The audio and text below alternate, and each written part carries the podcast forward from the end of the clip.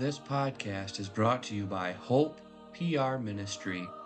We hope that you are edified by this devotional.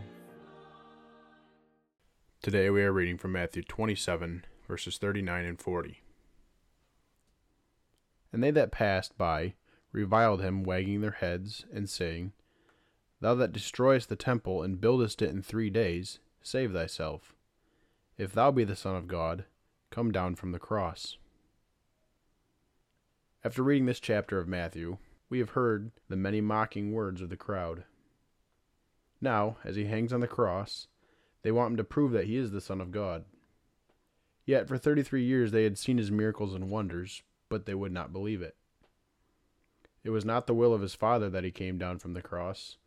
The will of the Father was that he suffer the agony of hell itself, to purchase salvation for the chosen elect of God. Imagine having the power to be able to come down from the cross, having power to slay all the wicked as they stood there mocking him, yet to choose the way of suffering and humility so that our salvation would be made complete.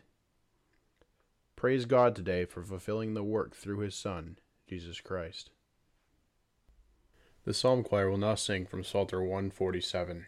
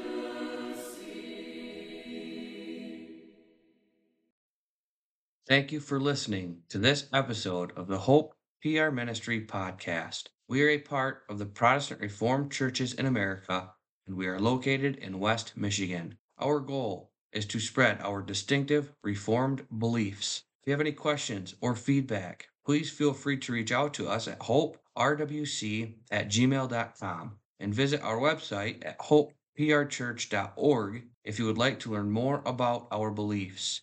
You can also worship with us every Sunday at 9 a.m. and 5 p.m.